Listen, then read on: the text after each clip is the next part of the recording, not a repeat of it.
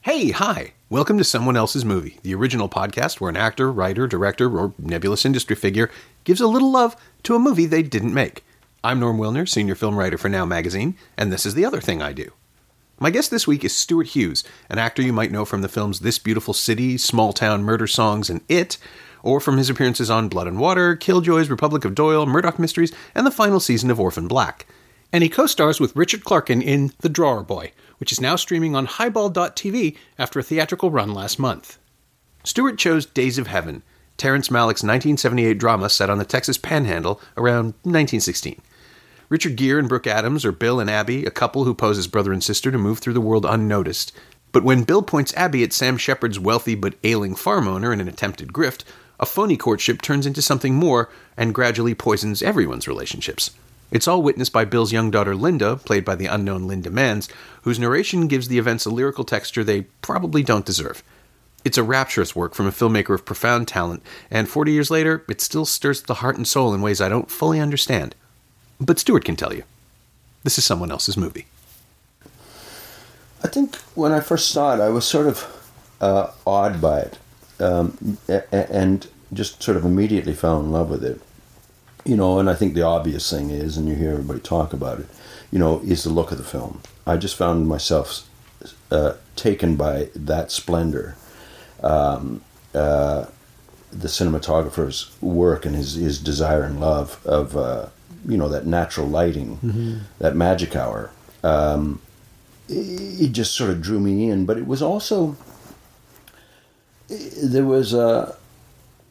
So, something at play that I, I sort of I think I, I noticed, and I felt more than anything, and, and have been have been able to articulate uh, as an observer more, seeing it uh, again, right? Yeah, and that maybe the performances and the restraint mm-hmm.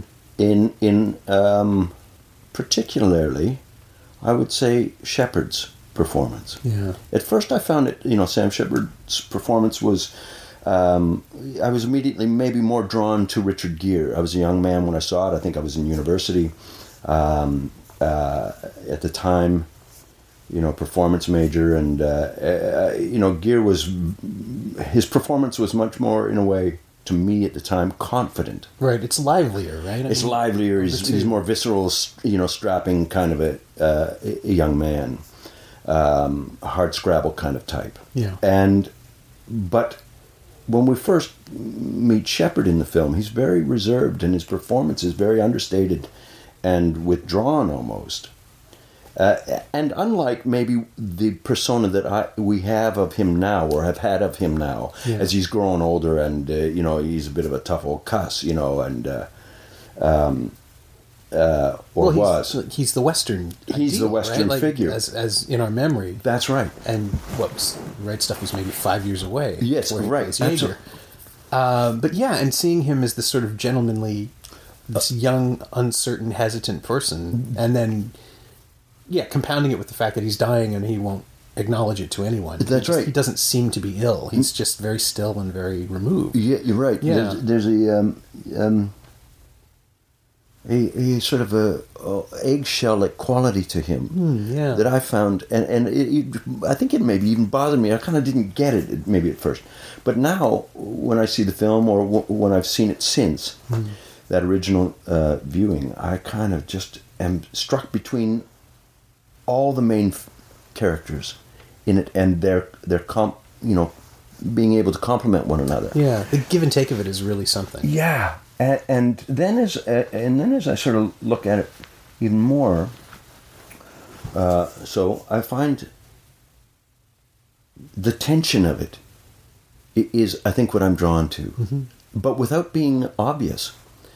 Uh, so that you know, immediately you start off with that the, the the stills, those those great sort of black and white stills of the you know, almost Jacob Riis like uh, things, yeah. uh, uh, photographs, but then uh, that set up that industrial sort of Chicago or industrial city, industrial New York, and then you get right into the immediate that that steel melting uh, plant and uh, the violence that instantly happens there. Uh, and then you then you're set up, and then they start taking that the, you know the kind of cuts to a quick uh, Piedmont kind of a blues thing that mm, yeah. you go, oh yeah, here we go, we're going into a hobo like world, and the train going across the track, and and you see them arrive into the the open west, the wild, you know, what is these these beautiful fields. Um, yeah, the sort of that unspoiled naturalistic thing that, that Malick uses constantly, but yeah. that everyone thinks of Days of Heaven. That's right. Every, that's it's the yeah. So I didn't want to I no. didn't want to derail you yeah. this, but but what surprised me this time through was how elliptical it is. How there's no connective tissue. It's just drifting from one thing to the next.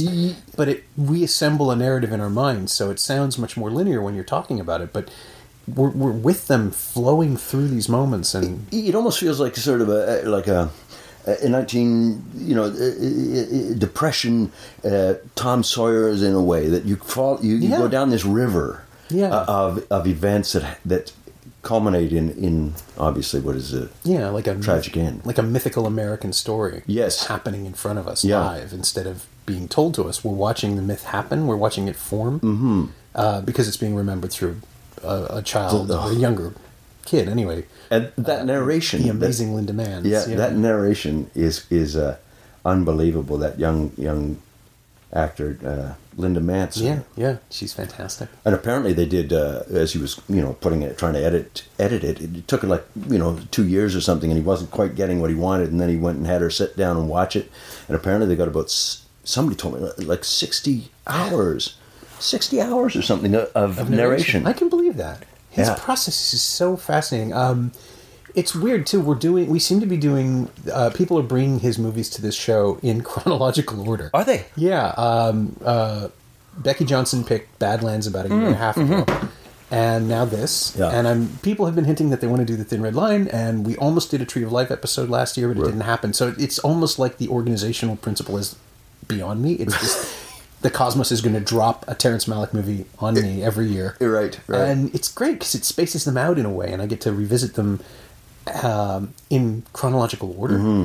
and realize this time through that he's always done this thing. I, I kept thinking, you know, The Thin Red Line has the illusion of being a narrative film because it's a war movie right. and there, there are battles and there's a sequence of events, and, mm-hmm. and Days of Heaven is a straight line as well, but they're not really about the events that happen chronologically. They're about the way that people experience them and the memories thereof. So we're kind of floating back and forth in time, even when the movie is moving in a straight line. Right. And watching Days of Heaven this time through, I realized just how little exposition there is, just how little concern there is for what's happening. Mm-hmm. It's all about mm-hmm. what people are feeling. Yes.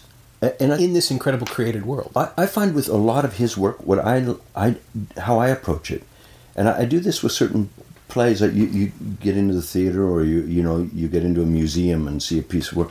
And sometimes with certain things, you just have to let them sort of wash over you, yeah. and just let them flow through you, and then something happens.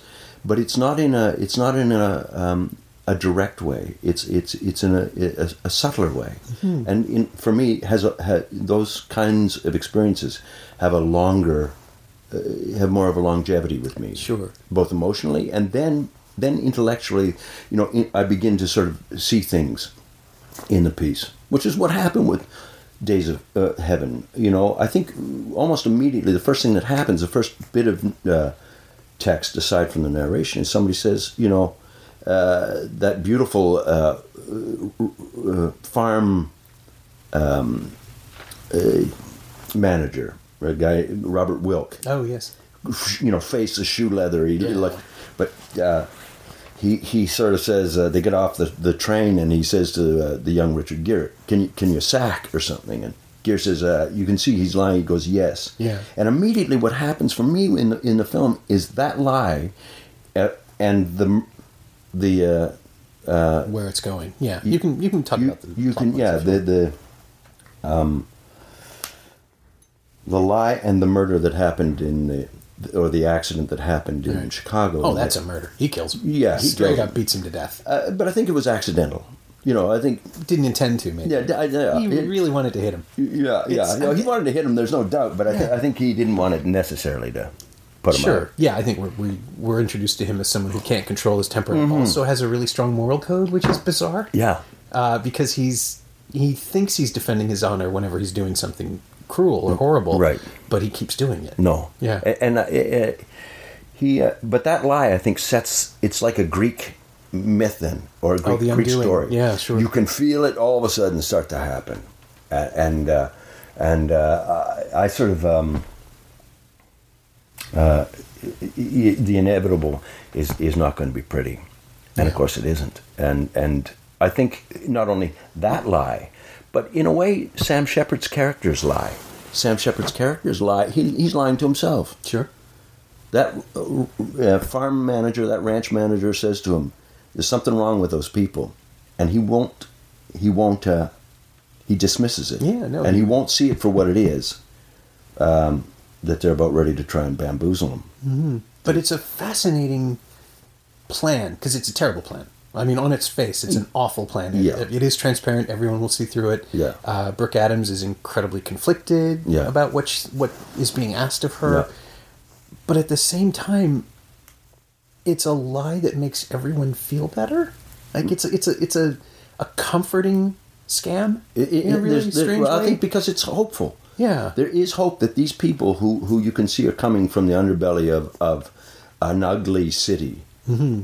might actually have a shot at something. Yeah, even though they're going about it in the most dastardly way. Yeah, and it's making a dying man happy.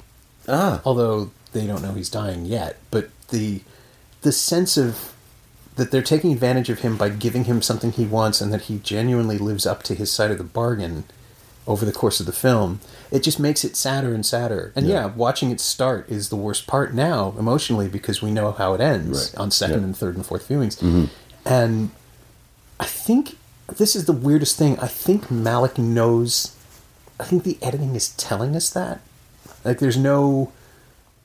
There's no artifice in the way the film is constructed, even though it's a completely constructed movie. Mm-hmm. It's a period film. It's edited to within an inch of his life to be this experience. Yes. But it doesn't... It feels natural and, and evocative and gentle and and deeply, deeply emotionally involved. Yes.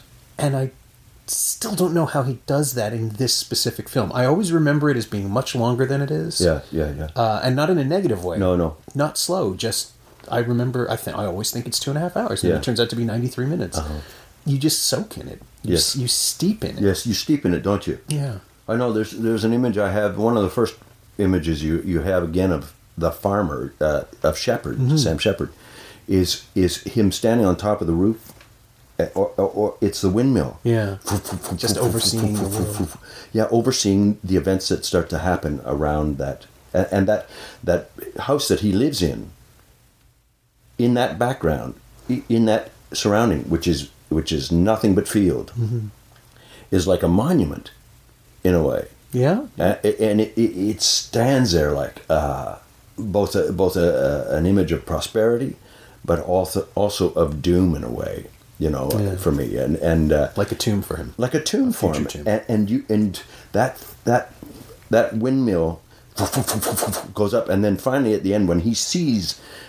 The the brother, what he th- thinks of, or has been told, the brother right. and sister actually kissing out in the uh, outside the shed. You s- see Sam Shepard witness it.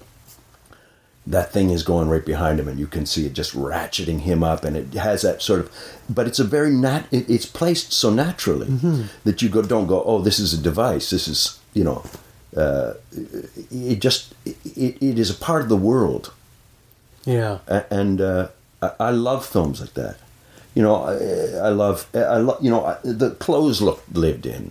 You know, and that uh, there's a, a gal who did those who was um, uh, uh, Patricia Norris, I think was her name, and she did also things like McCabe and Missus Miller. Right. There's a sense of like. Yeah, twelve years a slave. Yes. Then you know, I, you know that what she did was she would get old, old, um, old cloth, old materials, and then build the costumes out of that. Mm-hmm. So it's not distressing costumes, it's building costumes that are already distressed. Yeah, yeah. And, you know, I remember uh, talking to Wayne Robson, who worked on, say, McCabe and Missus Miller, and they just had ream, uh, you know, or uh, racks and racks of clothes, and the actors would come and then build the costumes themselves. And Altman said, go, you, you create it.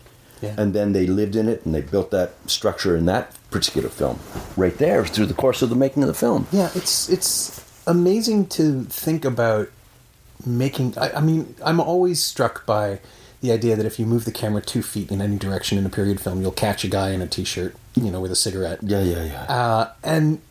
Then you hear about movies like Unforgiven, where Eastwood banned cars. Yes, and yeah. People had to come to set on horseback mm-hmm. because he didn't want any sign of trails in the snow. Right. No tire tracks. Yeah, yeah. And then you think about Malick and, and his...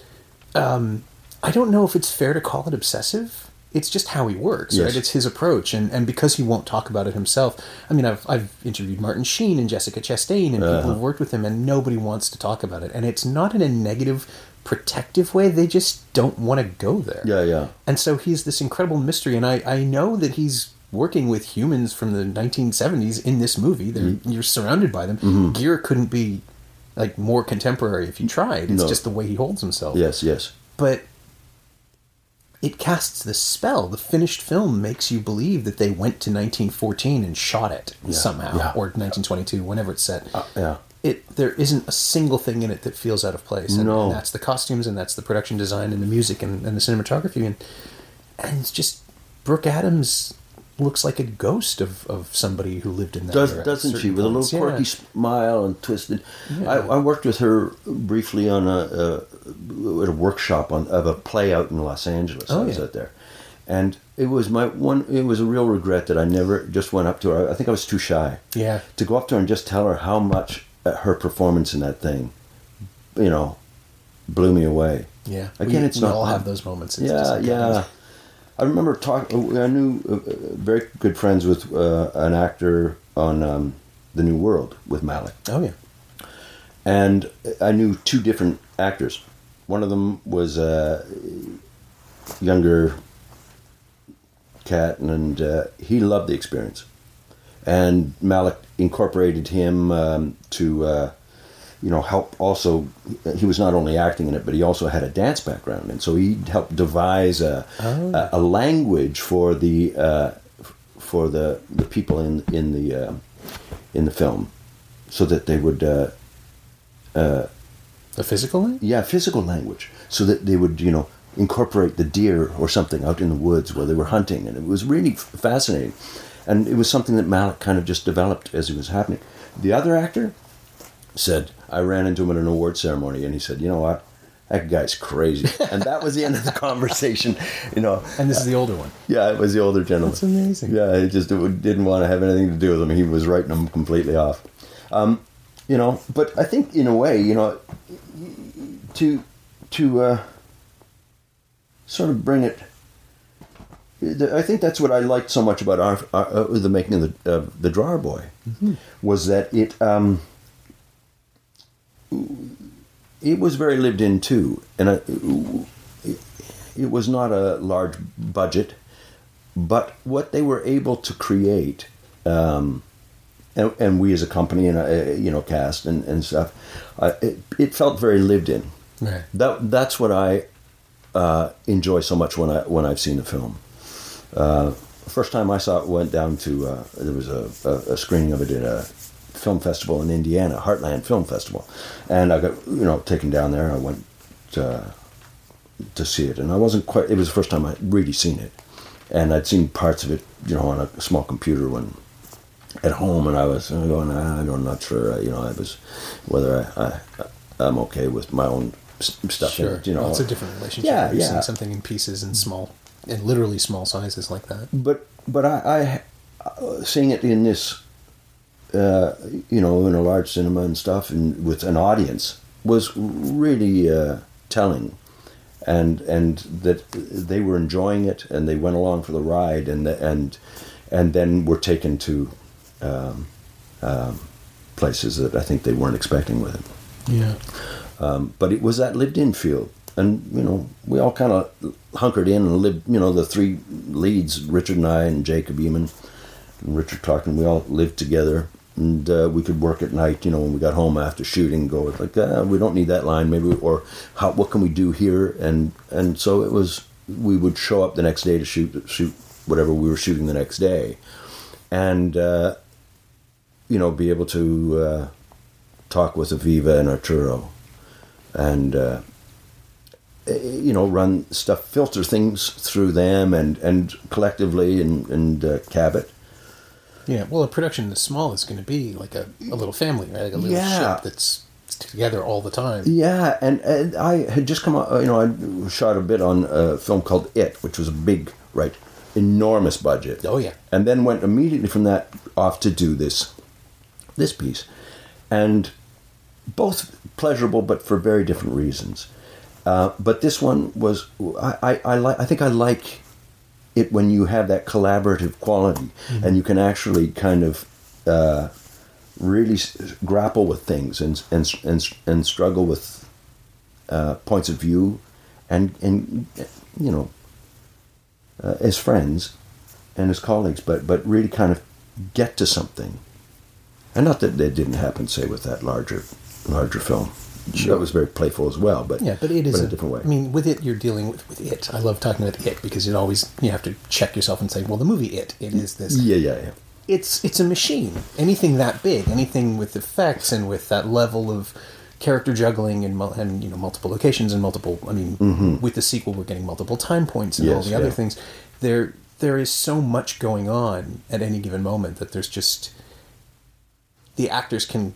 Curl up in a corner somewhere themselves if they're lucky. Yes. Yeah, yeah, yeah. Between setups, but you don't get to interact with the entire production on the set. No, no, no. I mean, people tell me that over and over again, that the um, the mid-range films are disappearing, so the smaller ones are the ones where you have the opportunity to really...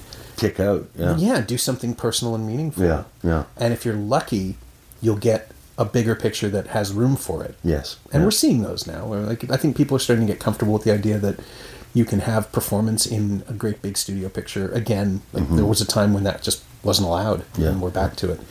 But, yeah, something... I mean, well, to bring it back to Days of Heaven, the, the, the idea that this is the thing that Malick wanted to do after Badlands, and yes. that Paramount let him. You know, like, here you go, have some money, yeah. go off into the frontier that you build for yourself, yeah. and see what comes out of it. Like, the idea that this experimental process that he went through... was was not just accepted but encouraged at the time. I, I mean, know. Now he can do it because he's Terence Malick, but mm-hmm. at the time he was a guy who made one movie yes. that everybody liked. Yes, and, and then he gave him quite a you know three, the, three million dollars or whatever it was that, yeah. it, to start with, right? The and leap I think of faith it, involved. Yeah, yeah. I mean, I, I have to say that you know everybody kind of cans on a on a Cimino's. Um, oh, Heaven's, Heaven's Gate. Gate. It is the it is a nice parallel though, I, isn't I, it? But I love it. I go and watch, you know, I've seen that film a number of times now, I guess, uh, over the years, and I find that that has that, that affects me in the same way. Not emotionally, but yeah. but in terms of the way it, it unfolds, and and uh, the idiosyncratic things that happen. You know, the roller skating scene in in that uh, is like like the you see the old itinerant workers in Days of Heaven. Tap dancing and yeah. doing the doing you know on an old old uh, door that they've ripped off and thrown on. Um, yeah, just the idea that life that you know people find ways to entertain themselves in the middle of this nothingness. Yes, yes. So you you see joy uh, and and homemade joy mm-hmm. um, because the soul needs it. I think uh, in juxtaposition to the the the. the toil and the yeah, struggle the, that they have to do to survive. The constant work. Yeah. That's the, that's the thing that... Uh, another thing I noticed this time through is that it's not just the detail of the work, it's the oppressiveness of it, mm-hmm. that you... that this is what was expected of people. Yes. That you would go out and do this backbreaking labor. Uh, the men, the women, the children, if possible. Yeah. Like everybody gets pulled into it because if they don't, they don't eat. They don't get fed. They don't yeah. get paid. And And how...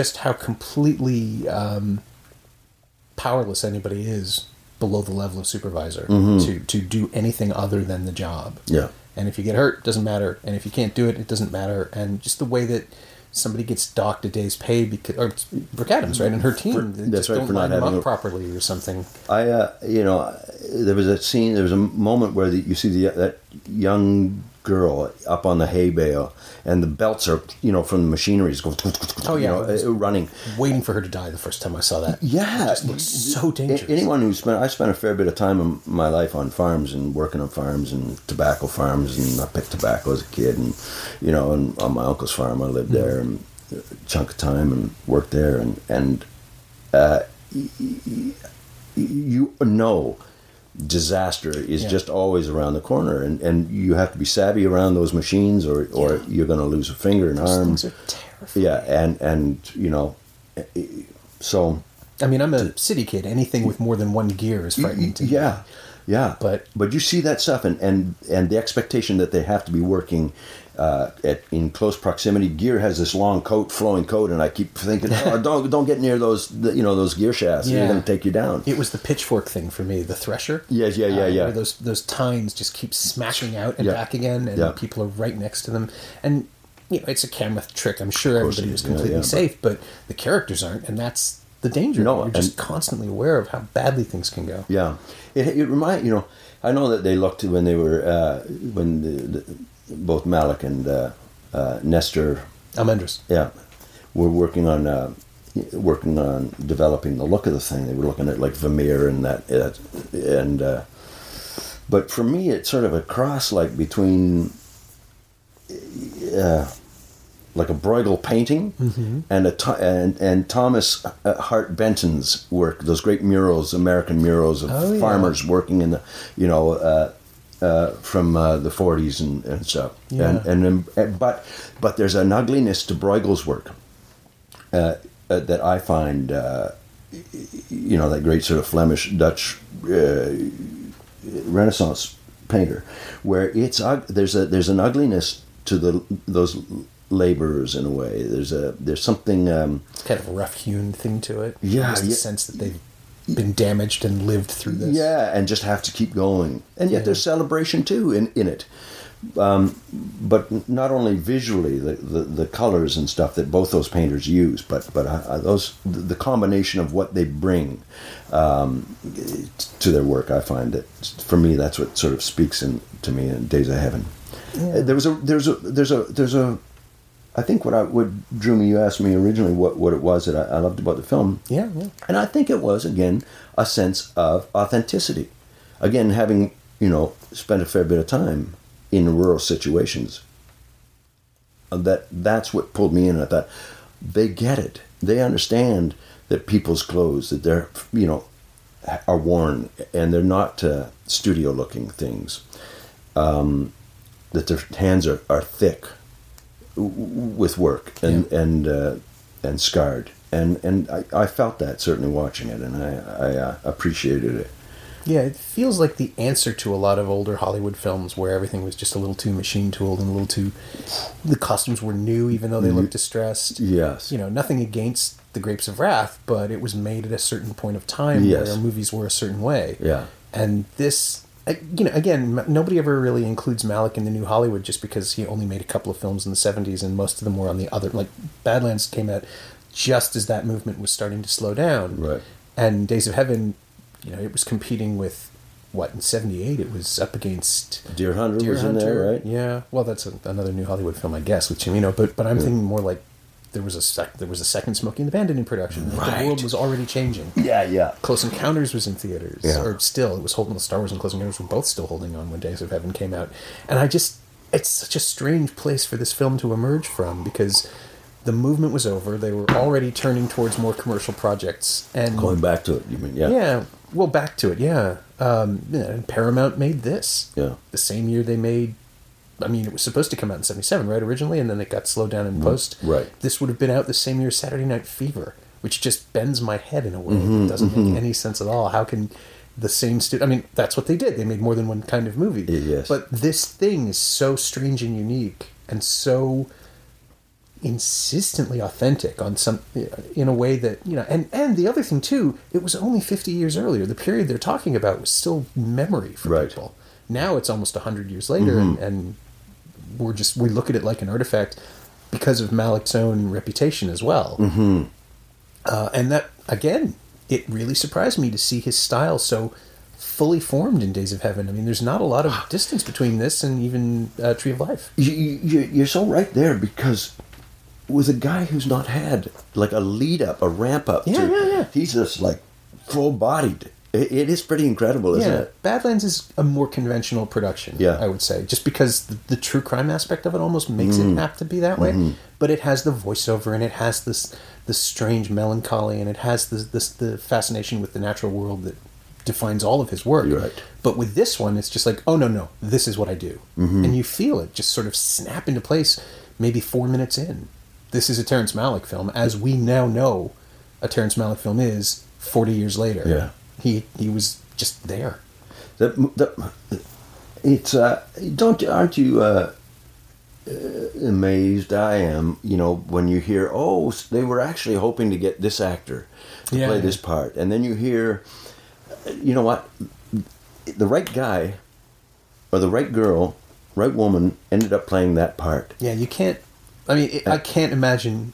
Even though Gere is a contemporary-looking person, and it's still weird to see him, it stops being an issue after about twenty seconds. Yeah, yeah. And I can't imagine anybody else playing that role. He has that that weird mercurial thing that he used to do that he doesn't anymore, because now he's just he's older and he's doing different stuff. Yeah, yeah. It's not yeah. a it's not a, a knock against him, but there was that period from the, the you know it's Gigolo. Yeah, yeah. I was yeah. gonna say it's why Schrader cast him in American Gigolo. It's what made him perfect for the Breathless remake in a weird yeah, way, yeah, yeah, which yeah. you know has now been sort of reclaimed as a good movie after mm-hmm. being crapped on for years. He could do that weird thing where you could see right through him. Yes, like, and it was an asset as an actor. Yes, like he was a he looked he could play a bad actor, I think is uh-huh. what I'm trying to say. Yes, yeah, yeah. You could see him be disreputable and unbelievable and and, and untrustworthy. Yes.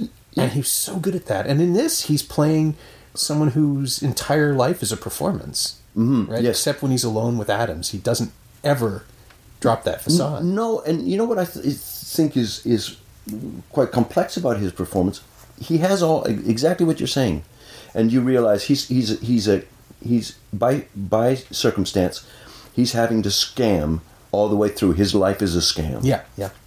But there's a moment when he comes back to the farm after being away, he leaves her, and she's okay. married Sh- Shepard, and he goes to her something. He has a moment where he says to her, "You don't have nothing to be sorry about.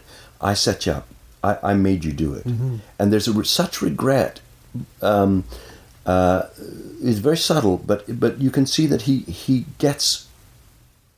It's all dropped. The yeah. facade is dropped in a moment. And I thought, you know, when I saw that moment, this past viewing, I thought, wow, that's that's beautiful what he did there. Yeah, and it's almost like he's figuring it out himself in the moment. Yeah. That it's only just occurring to him how much damage he's done to this relationship. Yes, yes. Because before that, it was just a thing. It wasn't anything you had to think about. No, it was, uh, you know, he can get past it. He can, he can compartmentalize his yeah. thinking or something to get, you know. But But to see the longing for something that he's now lost, it was was heartbreaking, I find. Mm-hmm. Yeah. As the you know, the young girl's performance, I find so heartbreaking too. When after the first season, uh, you know, the the workers have to get on that train and leave, and she's stuck there yeah. with a friendship that she's created or had with an older, slightly older girl. And the girl says, "Ah, you know, see you later," and they she jumps on the train and off she goes. And you see this young girl just sitting in the field, standing in the field. And it's the same kind of feeling at the end of the film I have. Such melancholy for what is that young girl's life going to be? And where is she going to go after everything that she's seen and been through? A sort of an aimless, yeah, uh, aimlessness. Uh, and you can tell she's bright, and you can tell she's, she's a, a smart young thing, but it's maybe unharnessed, or it won't, it has been unnurtured. Yeah, well, the tone of the narration makes her sound dazed. Yes. Almost. So she's remembering things fondly, but we can tell that she's not fully grasping it all. Yeah. The movie is there to sort of bring it all into focus in a way that she's incapable of focusing on. So we get to see what really happened, and she has this pleasant-ish kind of reverie. Mm-hmm. And I'm just still don't know where she is when she's giving that narration, where the character is supposed to be. Don't you find sometimes though, that that narration takes you down almost into like Dante's Inferno? Oh, like when she talks about, like, you know, I met this guy, Ding Dong, you know, he told me about the life, and it was going to be, you know, people were going to burn in hell or whatever, and, you know, if they didn't live right, God looks at us one way or another, you yeah. know, you do bad, you're never going to get to heaven. Like, she, she has that quality. Where, That's where, true. There's, and there's then, more knowingness in that. Yeah, yeah. It, it's, it's, it's almost um, frightening. The the understanding that she has in, in those narrations, because that's what's going to happen. And when those locusts arrive on that, on those in the in the field, yeah. you see these farm workers beating this stuff out, and it's almost like they're doing, you know, Saint Vitus's oh, dance, it's like a, right? It's it's quirky and it's it's it's uh, it's it's. Uh, um, disjointed almost. Yeah, it's inhuman. It's inhuman, it's, and it's this. The scale of the film just suddenly shifts too, because, and of course, some brain, some part of my brain is going, "Oh, that's not C G. They did that. They had to do this yeah. because it was forty years ago and the tech didn't exist to fake it." No, they're setting fires and beating them out, and those actors are probably on fire for real. And it's just, it's it's a doubling of the nightmare that that people must have experienced at the time. Yeah. Um, because isn't that bizarre too that we've reached this place now where for seventy years people would go to see movies and think, oh, that's not real, and now we're parts of our head are, are are fixed in the present and knowing when we see something that is real, even mm-hmm. if it's, you know, an approximation of reality, yes. it's like, no no those are locusts, yes. that's a fire, yeah. this is happening. I know it's, and again, his second movie, so the, so, the so confident yeah and so assured to be able to just ride right through it. Yeah, and make it incredibly thrilling. Like, it's not just scary; it's an it's an invigorating sequence. Yes, yes. Watching the, watching the mobilization, watching everybody marshal themselves and fight it. And uh, that, and the, and the, I think one of the thing, images that always stuck with me was that moment uh, where uh, Gere uh, kills uh, Shepard with a just, with a screwdriver. Yeah, right in the right in the sternum. Yeah, and almost just reflexively doing it too. I don't think he means it. No, uh, it but that's what happens. That's what I mean about the, his initial uh, murder. You know, killing of, mm-hmm. of uh, Stuart Mar- Margolis. Or oh, whatever, yeah. Margolin, right? yeah, yeah, Mar- that actor in the in the beginning of the thing. Again, it's it was just a. Yeah, uh, uh, he hits him a lot though. That's what I mean. That's I think that's why I'm drawing the difference too. Right. The first one is a murder. Right. He just beats him to death. The second one, yeah, it's an accident. Yeah. It's a fatal accident, and it's his. It's all the other things he's done catching up to him in that moment. All the reflexive denials and mm-hmm. escaping and everything. He just lashes out, and that's enough. Yeah. And it's yeah, and it's heartbreaking because we know both of them so well. Yes. And and there's that weird. For a split second, your brain thinks, well, it's probably for the best. He was dying anyway. And that's getting that's the movie just getting you onto Gere's side for a second. Mm-hmm, mm-hmm. And I, I finally understand how his mind works. And then we snap back into what's really going on. And it's just horrible. Yeah. Yeah. Um, yeah, sorry. Don't, no. Totally derails the movie, uh, to, uh, derails the, the conversation. But it's just like this incredible, powerful moment that springs up, yeah. and then you're just left with the carnage. You're left with yeah, the with the bur- with the burnt fields, right? Yeah. Everything's everything's just there's nothing torched. Yeah. It's over. Yeah, except this young girl who's left sort of to wander the world, mm-hmm. and, uh, and she's the casualty of this murder as well because they can't stay. They, there's nothing left. No. They have to run. Her brother. Yeah. Yeah. Uh, left to float down. You know, he's floating down the stream. That great image of him going in the water. You see it. You see him shot from below. I heard that they shot that years later. Really? Yeah, oh, I didn't know with uh, in, in Sissy Spacek's an aquarium in Sissy Spacek's house. You know that they or you know like they, they had to kind of pull him out to L A to shoot it. And oh, I didn't they, know that. I knew it was a post effect, but I didn't realize it was that far down the line. Yeah, in just a, like a, a large aquarium in Spacek's house. I wonder if they learned that from Spielberg. Uh, I shot the Jaws, the, the boat scene in Jaws when they find Ben Gardner's boat. The close-ups underneath the boat of Dreyfus finding the tooth, those were added. The head coming out, that was in a swimming pool. Really? Yeah. Oh my gosh. I mean, the boat is really out on water, but when they cut to the underwater stuff, it's yeah. it's post shots. It's all pickups. Oh, fantastic! And it would have been right around the same time. Yeah. Yes, it would have been. Eh? It would have yeah. been seventy-four, seventy-five. They in fact, I think seventy-eight was Jaws two.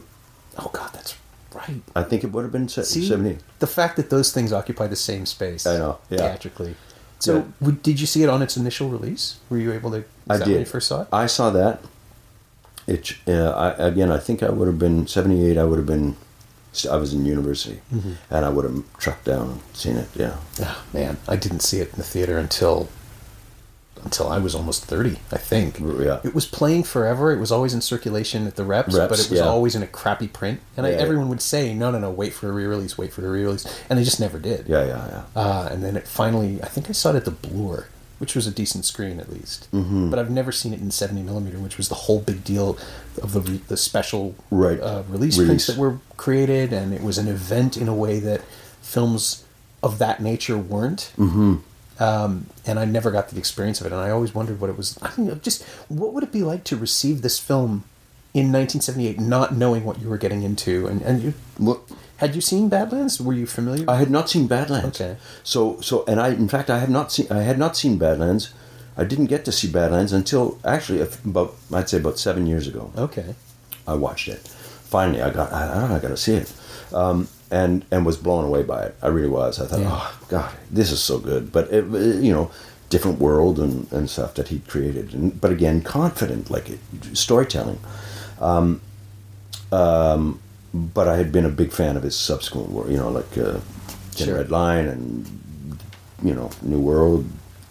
The uh, one with Brad Pitt. Tree of Life. Yeah. Tree of Life. I loved Yeah, I just love that film. I'm going to have to go back and check it, my uh, Badlands episode, because I don't want to tell the story twice on the podcast, but I ended up doing a Q and A with Chastain. Didn't talk about his process. Yeah, yeah. Uh, even when the audience started asking really pointed questions in the Q and A she portion, just, she's like, well, you know, he doesn't like to talk about it, so I don't want to talk about it. Yeah. She, she was incredibly protective. Uh, she talked about things that happened on the day. Yes. Um, the scene where she gets the call... Uh, in the in the kitchen, right, and collapses. Oh yes, yeah, yeah. They shot that for two weeks, and it was Malick over her shoulder with a camera half the time, or two thirds of the time, and the other third he was it was reaction shots. But just they would they would finish the shoot for the end of the day, and she'd be completely wrung out and yeah. exhausted. And they say, okay, we're going to pick this up again tomorrow at ten o'clock. Wow. And she just, what didn't you get? Yeah. What? And she wouldn't. She stopped herself asking that. She stopped herself telling that story because it would have related his answer. Right. So she's she's she didn't that, want to look yeah, yeah didn't want to look she's for it. That yeah, protective that. And, and just she said that you work with him for two days and you trust him for six years. Whatever My happens, God. It's just it's in, on it's his thing. Isn't that nice, eh? Like to hear that sort of Yeah. Just a director who can command that kind of loyalty without asking for it. Mm-hmm. I, I find you know, I I somehow I know I'll never talk to him because that's what he wants. Yeah. And I It hurts a little because I would love to just talk to him and find out how his head works. I know, and yet I've made the mistake of, of you know, talking to, say, sculptors or something. Oh, people yeah. that I've, like, work I'd admired or something. And then somewhere it just, it, it it takes the magic out of it somewhere. Yeah. You know, so maybe it's a good thing that you don't get, I know, I, I, I do too. I wonder. There are people that I go, oh, I would love to sit and just sort of chat for a half hour, an hour, whatever, fifteen minutes. But... There are questions. I had a chance one time, Gus Van Sant. Oh, yeah. I was just flying through an airport one time, and uh, my flight got canceled, and I sat down, and I said, hey, you know, you mind if I sit here? I didn't, you know, it was just a little, like, you know, El Pollo Loco or something. I don't know what it was. It was sure. like it, within the airport, right? Yeah. And and he said, yeah, please sit down. And I didn't know it was him. And I, I looked up from where, I, you know, and it was him. He says, can I buy you a martini? I said, no, man, I, you know, I don't drink, but he says, uh, can I? He said, well, I'm going to get one. And it was, we sat and yacked, and it was right after uh, Elephant came out. Or, oh, okay, yeah. two thousand four-ish, right? Yeah. Uh, or, you know, it had been out maybe, and I'd seen it. I'm a big fan of his work anyway. Well, we just sort of yacked, and he was the most pleasant. He really is, yeah. Beautiful man. And, and uh, like, you would walk past him, and I think that's why I ended up sitting at the table with him. You know, again, it was just like a little little... coffee shop, whatever it was, you know. Yeah. No, he's an airport bar. Yeah. Unassuming presence. I, he was a lovely cat. I, I, I asked him about, you know, some scenes or something. We, you know, we got yakking. I never told him that I was an actor. I just oh, left yeah. it, at, you know, and just I had no need to get into it. Yeah. And um, but he was. I found him to be beautiful. He was yeah, a lovely man. He is lovely. His new movie is uh, the John Callahan. Yeah, I haven't had a chance to see it yet. Um, yeah, I like his work. Yeah. So. Um, We've we've kind of talked about it. We've come around to it with, yeah. with the conversation about The Drawer Boy, but specifically with Days of Heaven, is there anything? This is the you know the closer question of the podcast is always: yeah. Is there anything of this movie that you've borrowed or stolen or drawn upon or absorbed into your own creative D N A? Have you used Days of Heaven in your own work? Not consciously. Mm. I haven't used it consciously, but I think, again, drawn to things that um, um, that touch me, uh, the kinds of performances that to touch me, and they, you know, that changes as as one matures. Sure, you know, sure. I find that there that I'm more drawn by things that are, are subtle, and I think, you know, there was a period of time where when they first, you know, talked to me about doing this film, the uh, the Drawer Boy, that I, I was really reticent to do it, and not because I'm in, in the habit nor in the uh, you know the place to turn stuff down. Um, But I, I thought I would I would not do not justify really the material, and, and I didn't think I could really do a, a, a job of this particular role, and I said no, I don't think so. I think you maybe should be looking at other guys, and and I think because I had had a I'd never seen the play. Okay. I'd never seen Michael's play, and I know Michael. You know, I've worked with him. I know all the people who were in the original production. I knew them, and I knew Miles, who directed the play originally. So I knew, uh, I knew, and I knew of its success. And somewhere I thought that they were looking for something else. And I thought, they'll get me up in front of that camera, and these eyes get pretty dark pretty fast. And I am going to be the wrong guy. And they're going to figure that out about day two, okay. And they're going to get very scared. And and I said, I, I would rather not, you know, have to be replaced than than than, than uh, and go through all that and put them through that. So I kind of hemmed and hawed and said no initially, and then we talked about it. Then we went to go to uh, I, I, I the character that I play has head trauma, mm-hmm. and so I, I said uh, yes, I'll go. I guess I'll uh, I'll do it. And I, and I immediately called up and went up and started to was invited to go to this beautiful place called Cheers, which is C H I R S, uh, but it's a place for people with head trauma to congregate. Okay. And I started to go and meet them and meet doctors and meet uh, and and spend a little bit of time, and I was welcomed with, with people with severe head trauma. And then I started to go, oh, I can get this. I understand this. This is not doesn't just have to have a light edge to it. It, you know, which I was afraid would be expected of me or whatever. And Aviva and and um, Arturo were both adamant. They said that's not what we're looking for. We want something with a slightly darker edge to this character. So I said okay. And, and then I started to realize the frustrations that people go through uh, living with head trauma. The things, you know, they they have visions or remembrances of what their life was like, but they can't. They know that that's not ha- what's happening now. Right.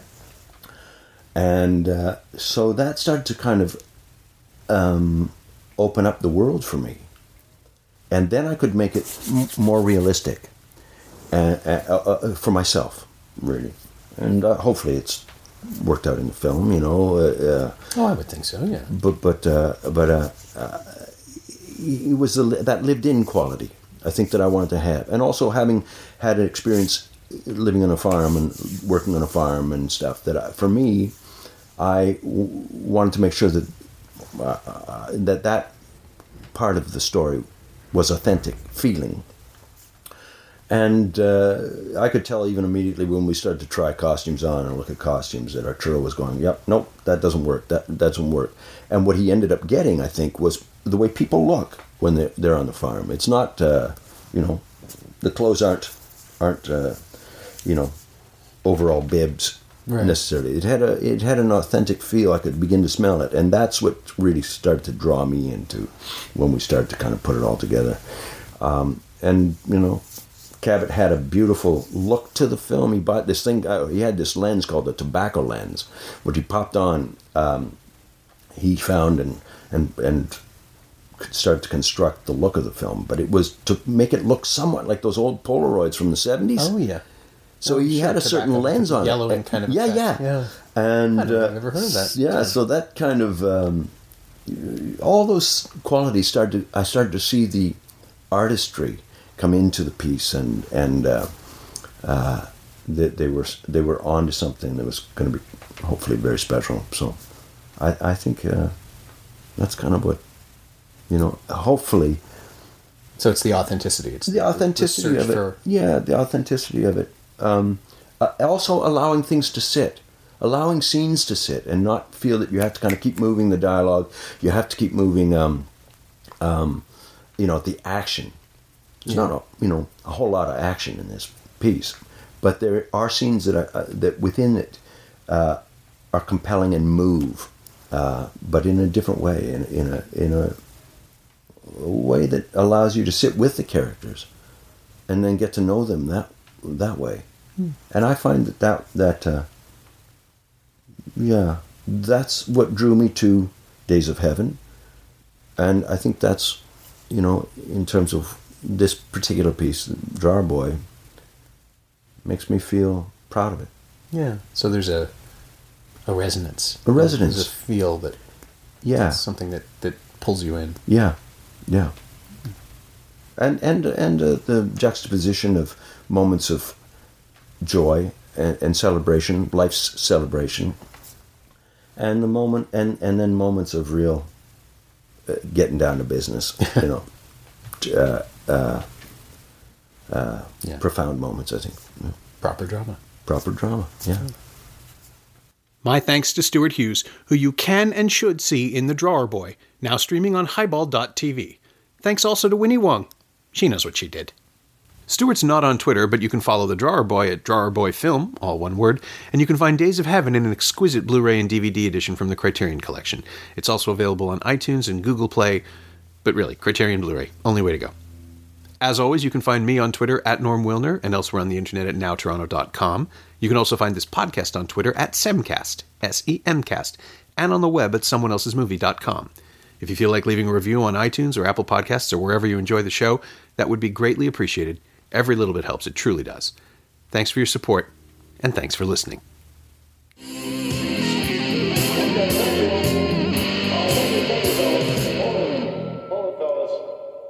I'm afraid you're just too darn loud.